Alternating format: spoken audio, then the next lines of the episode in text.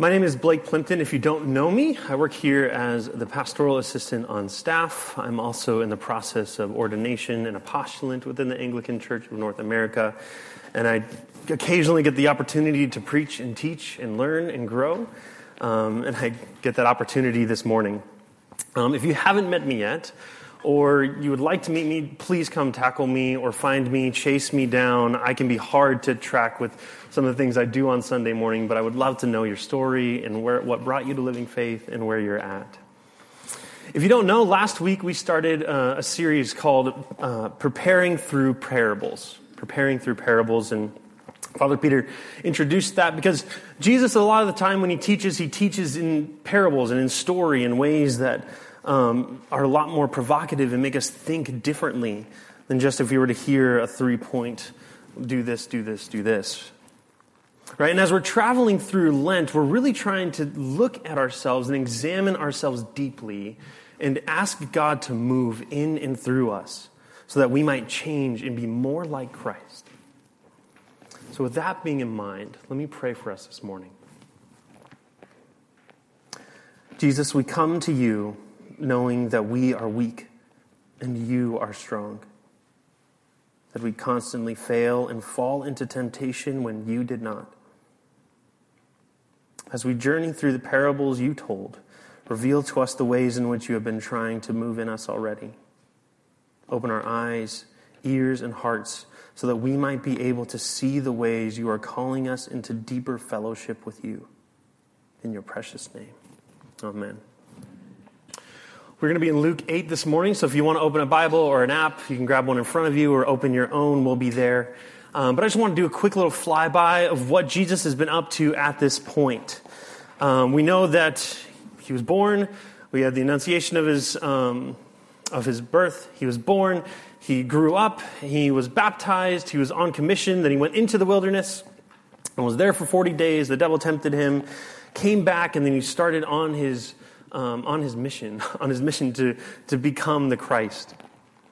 And from there, we see him just do many and many healings and casting out of demons and preaching and teaching in synagogues. And he's traveling from city to city to city to city. And people are just following him. The crowd is following behind him. And so he wastes no time here. He just, once he comes back from the wilderness, he just goes. And so uh, we'll start at verse 1 through 4 to give us a little bit of context, even to this own chapter. But let's see what happens here. So, verse 1 Soon afterward, he went on through cities and villages, proclaiming and bringing the good news of the kingdom of God. And the twelve were with him. He also had some women who had been healed of evil spirits and infirmities. Mary called Magdalene, from whom seven demons had, been, had gone out, and Joanna, the wife of Chuza, Herod's household manager and Susanna and many others who provided for them out of their means. And when a great crowd, was gathered and people from town after town came to him, he said in a parable. So, here we have Jesus with a crowd, either a crowd that had followed him through all of these towns that he had been through, or maybe these are some people from other towns that he was going to go to, or people that went back to their towns and said, Hey, this, this guy Jesus is here. He's preaching, teaching, he's doing miracles. And so maybe they're coming from other towns to see Jesus. So he has this large crowd in front of him. And he has this captive audience. And so he stands up and he gives this parable. Verse 5 A sower went out to sow his seed. And as he sowed, some fell along the path and was trampled underfoot. And the birds of the air devoured it. And some fell on the rocks, and as it grew, it withered away because it had no moisture. And some fell among the thorns, and the thorns grew up with it and choked it. And some fell into good soil and grew and yielded a hundredfold. And he said, as he said these things, he called out, He who has ears, let him hear.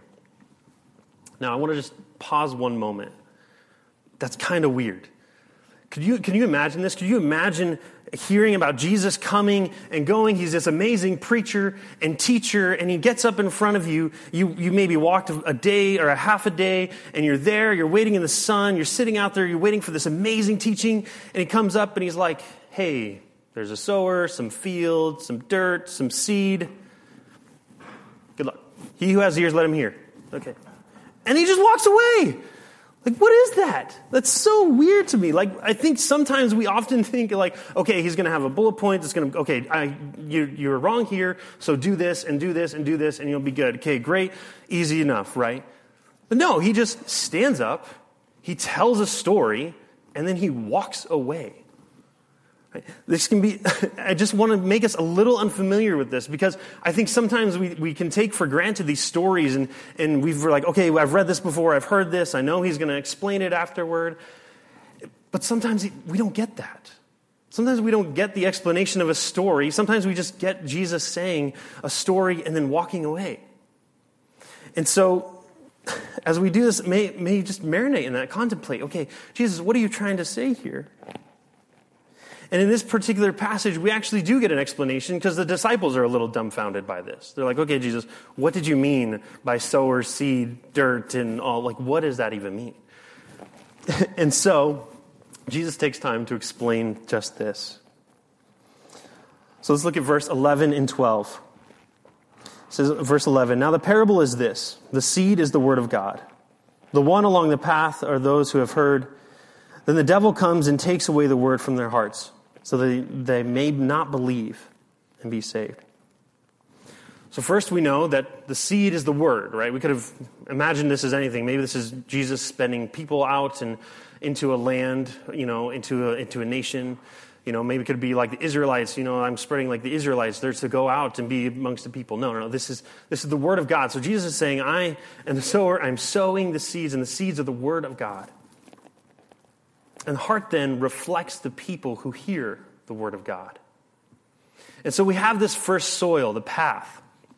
Now, if you're, if you're going on a trail when you're hiking, or if you even think about our roads, or if you think about something a wagon would trail alongside, there, there, are tracks often left in the ground. There's a path made, and the ground has become so hard and compact that almost nothing can grow on it. Right? People are walking on this all the time animals are coming by and seeing things, and picking uh, food or fruits. They're picking up the seed. The birds are coming and eating. But the ground has become so hard that if the seed were to even land on there, it probably wouldn't grow. It would just sit there. And so these birds come and they eat the seed, or they get trampled underfoot. The heart of a hard person has no room to change. Someone who has hardened their heart to the gospel or to the good news has no room to change or grow or even let it come into their heart and dwell richly in them because they have closed off their heart. This leaves room for the devil to come with his workers and take that word away from them. It has fallen on deaf ears. And then Jesus talks about the rocky soil. Verse 13. And the ones on the rocks are those, when they hear the word, receive it with joy. But these have no root. They believe for a while, and in time of testing, fall away. See, when we look at this, when we see a plant that had fallen on rocks, there's hope. There's hope. We can see that, that seed growing, and we can see something come up out of the ground, and it looks like it's going to produce food and fruit. And then the season changes. In Arizona, it gets really hot really fast, right? Or the wind might blow so hard that it just rips itself up from the ground. Maybe it's just an immense amount of rain that drowns out the seed, but it has no root, and so it withers and it dies. It has no roots to grow because it's on rocks and it cannot get its nourishment. It has no foundation for it to hold on to. And so when the word falls on someone like this, there's hope because they're like, okay, maybe we do see some change. Maybe there's some change in our own heart where we heard the word and we got really excited and said, yes, I'm going to go do this. And then something happens in our life and we fall away.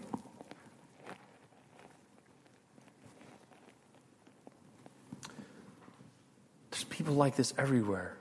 This happens to us at times where we, where we have moments of doubt and uncertainty, and the word hasn't dwelt richly in us enough, or we've let, uh, let the soil of our heart become a little bit hardened and let things get in the way that God's word cannot be there with us. I think we can see this in the world's response today, even, if we were to think about this a little bit broader. Right? If God's good, then why would so and so get cancer? Maybe they believe for a time and then something terrible happens in their life and they tend to fall away from the faith. Right? Or they encounter something new, like, okay, I believed in God and the Bible, but then I went to college and, you know, I heard about all these science classes and learned about science and how it interacted, and it didn't seem like the Bible and science mashed together. And so I believed silent science because it made sense. It wasn't just a story about dirt and plants. Even for us, there might be times and moments in our life where we get tested and trials come across and we hold faith to that word, and sometimes it withers away. The testing does come. The third, soil is the, the seed that falls on the, on the thorns. Verse 14 As for what fell among the thorns, they are those who hear. But as they go on their way, they are choked by the cares and riches, riches and pleasures of life, and their fruit does not mature. See, the soils I find interesting because there's no reason for me to believe, when I, when I read this and I studied it, there's no reason to not believe that the soil the seed landed in was good. There's no reason to believe that it wouldn't grow up into fruit and it wouldn't produce fruit and it wouldn't grow into this plant. Right? That soil might be right. But the troubles and worries of this world begin to creep in and cause doubt. See, the, the great deceiver, the devil and his workers, they've been around for some time. We, we can think about our own lives of the word planting in us and growing, and we change for some time, and then some, some other difficulty or trouble comes along, whether it's temptation from the devil for power or money or sex or pride or whatever it might be. And, and we fall to that temptation and we let that choke us out from our relationship with God and the way this word works. When I, when I was thinking about this, I couldn't help but think about the book, The Screwtape Letters by C.S. Lewis. In chapter 8, he talks about what's called the law of undulation. And in this, he, he mentions that a Christian's journey can often be like a wave that goes up and down, up and down, but it's always on this upward trajectory. Right? And in, a Christian, in C.S. Lewis is talking here, and he says sometimes Christians, when, when they're at the peak, when they're, when they're feeling close to God and they feel close to Him, it's, it's when those trials and testings come that begin that downward trajectory. That's also when we see the devil tempting us the most. And we see, we see him creeping in and telling us lies of, well, if you had more money, maybe you could do this. Or, you know, maybe if you, if you don't have an instant pot, you need an instant pot. You need to get everything in the world, right? You need to have this thing, right? In these little ways that the devil tempts us back down. But C.S. Lewis makes the case also that when we are in the depths, when we have nothing else left to do other than to turn to God, we turn to Him and go right back and draw near and change our lives and grow closer to Him. See, the soil could start off great, and thorns and thistles and weeds could come in. So we might have had good soil first, or we might have let thorns and thistles creep in, and yet when we try to grow food there, it just withers away and dies.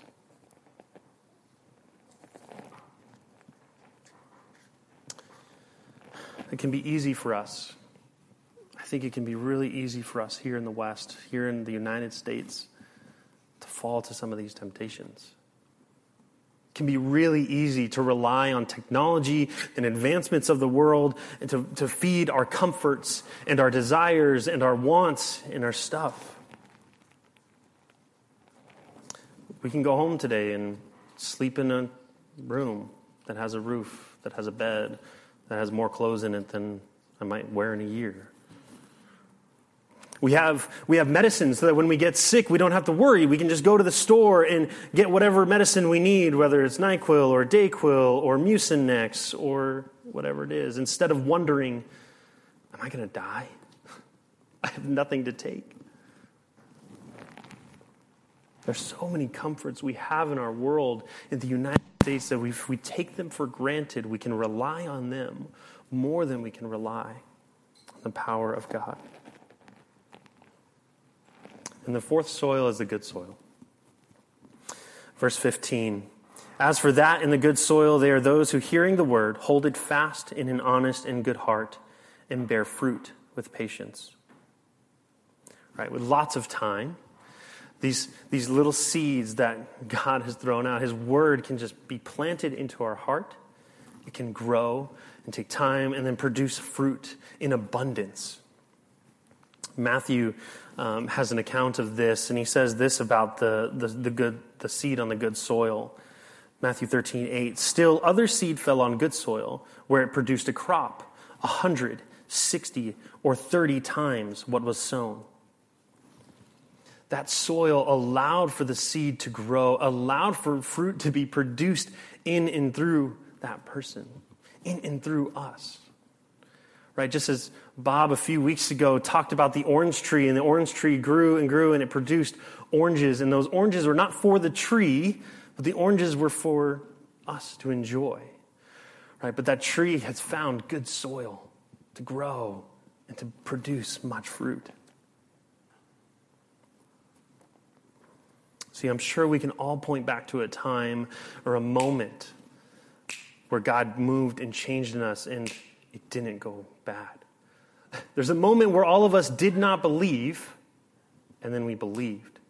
There was a moment in us where we, where we were going through a difficult time, and God planted His word deeply and richly in our lives, and we allowed Him to, and it grew in us to produce change. When I was thinking about this, I couldn't help but think of my own garden at home back when the pandemic started, I had this idea for like months of just starting a garden, and then I had a bunch of time, so I did it. And the plot of land that, or the area that I did it in my parents' backyard was, it was just basically just grass. And just nothing was there, nothing had been there in a really long time. And so I just decided to take this huge chunk of dirt and just till it. And I had to till it by hand because we didn't have a tiller. So I had to like dig and get all this grass out. And then my dad comes out in the middle of it. He's like, Hey, have you found the cat yet? I'm like, What? There's a cat? I was like, No, I haven't found the cat yet. I was like, I didn't know there was a cat. He's like, Yeah, it's Charlie. It was years ago. He's probably, it's okay. I was like, All right, dad, jeez. okay. so I just kept digging. I never found the cat. Um, I just kept digging. I took out all the grass and I made this like 20 foot by like 10 foot square of just dirt. And then I bought a bunch of manure and I put it in there. I mixed it all in and made this soil great. And then I planted some seeds in it. And I started to grow some stuff, and it was really exciting. I mean, the first couple days I went out, I mean, I was out there sometimes like day one and day two, like three times a day. Like, is anything? Okay, no, nothing's come up yet, just checking. And then like a week passes by, I'm like, I give up hope. Nothing's going to grow here. This is terrible. It's all going to die. And then a couple weeks later, a week later, just little tiny, little tiny bud, just peeking through the dirt. Oh, yes, there's hope. There's hope. I'm going to have zucchini. Great. So I kept tending to it. I kept letting it grow, and I watched these little things bud and bloom and watched things grow. The carrots started to come up. The, the watermelon started to grow out everywhere and reach, and the cantaloupe started to go. And the bell peppers, they were struggling a little bit, but they seemed okay. Had all this stuff growing. Well, it's about the time when I started to see the flowers that the buds had turned into that I got a little lazy. See, Grass and I have a love hate relationship. And uh, we had some we have Bermuda back there, and I would just get busy with work or school, or I'd get unmotivated because of the pandemic and being stuck at home, and that grass started to creep into my garden.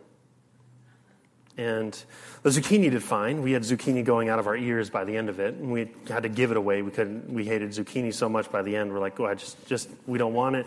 Give it to whoever you can give it to. Give it to the birds, or just throw it in the street, whatever." Um,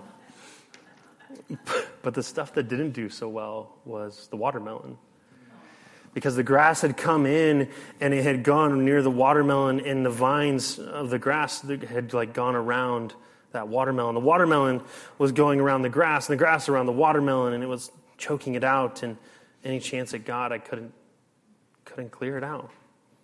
that watermelon plant ended up producing maybe one little watermelon, but it wasn't even very good. And then the carrots were very upsetting too. Not only was the ground too hard, but the grass also grew into there and wrapped itself around the leaves of the carrots. And so sometimes when I went to pull the grass, I would pull some carrots with it. And you can't plant carrots again. So I lost the carrots.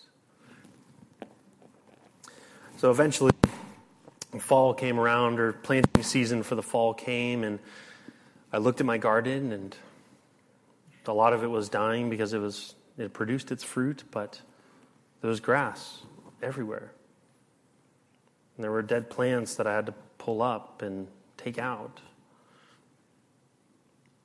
And so I had to start over. And so I, I tilled the entire thing again because I did not take care of that grass. I didn't take care of it early enough, and I let the weeds come in and take.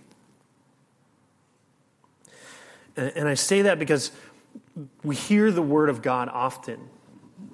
We hear it often when we come to church on Sunday. We hear it in song, in liturgy, and sometimes directly read to us. Sometimes we say it responsively in the Psalms.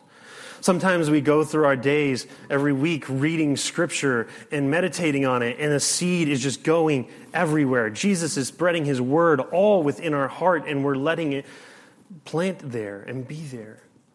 And yet, yet sometimes it doesn't grow. So the question that came to my mind when I was thinking about this is thinking about, well, what is the condition of my soil? Or said a little bit differently, what is the condition of my heart when I encounter the Word of God? What is the condition of my heart as I encounter the Word of God? See, temptation is all around us. We're living in this period of already and not yet. The kingdom of God is here, but it is not in full. So we have to deal with the effects of sin. We have to deal with temptation knocking at our door and wanting to creep its way in. And I think sometimes when I first read this passage, I was thinking, okay, yeah, well, maybe I'm supposed to be the sower in the seed, and the seed's God's word, and I'm supposed to do this and look at other people's hearts and hope that they receive it well. And I had to hit the brakes really quick and be like, okay, what's the condition of my own heart? How am I hearing God's own word? Is it dwelling richly and deeply in me, or have I let sin creep in and stay and fester and be present and choke out the word of God when it lands on my heart? Have I become hardened to the gospel that even when I hear it, it falls on deaf ears? Have I made my so heart so hard that I cannot change by, the, by God's own word? Have I let other unsettled conflicts or relationships or sin get so hard that it's become rocky that even when the sin lands there, it, it might look good, it might seem great, and yet, when trials and tribulation come, it withers away. Because I have left my heart hard in this spot and they've let the rocks stay, stay there. Am I too worried about my own comforts to go out of the way to talk to someone that's homeless? Have I, have I worried too much about my own comfort to let the Word of God come in and change me and produce fruit? Have I let the devil come and tempt me and not say, Go away, Satan? Have, have I let my heart grow these weeds that will just choke out the word? Have I heard and I, has God changed me in ways that I now, I now see you're not there? What is the condition of my heart when I encounter the Word of God? See, we need to tend to our own soil. We need the power of the Holy Spirit to come in us to, as a light to reveal the places in which our hearts have become hard, or we let rocks remain there, or we let weeds come in and choke out the Word of God and reveal to us the ways that we need to change. We must tend to the soil of our hearts if we want God to produce fruit in us. It is God working in us deeply and richly. It is coming with a heart that is not hardened to the gospel, to the good news that Christ has died, that he is risen. What is the condition of my heart when I encounter the Word of God? Brothers and sisters, do not let this season of Lent just pass by. Do not let this season of Lent, this time to, to intentionally remove temptation in our life, go by. Do not just sit passively as this is another season of the year, another church year. I've heard this story before. Prepare your heart, tend to the soil so that you might hear God, that He might produce fruit in you and bring about change. Let me pray.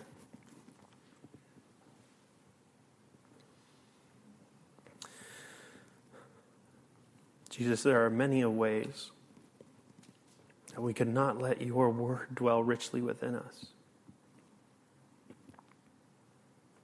God, if we've hardened our own heart or if we've let things remain that we, we've encountered before, Lord, may you, may you soften our hearts. Help us to soften our hearts to your word, to scripture, from Genesis to Revelation, to know that you are the living God. Create in us clean hearts Lord. Holy Spirit, continue to go with us today, throughout this week, preparing our minds and our hearts and readying ourselves to hear your word. Jesus, I pray that as we encounter your word, Lord, that you would reveal to us the ways in which we can change or the temptation in our life that we need to remove. God, be with us and strengthen us in this season. I pray this in your mighty and powerful name. Amen.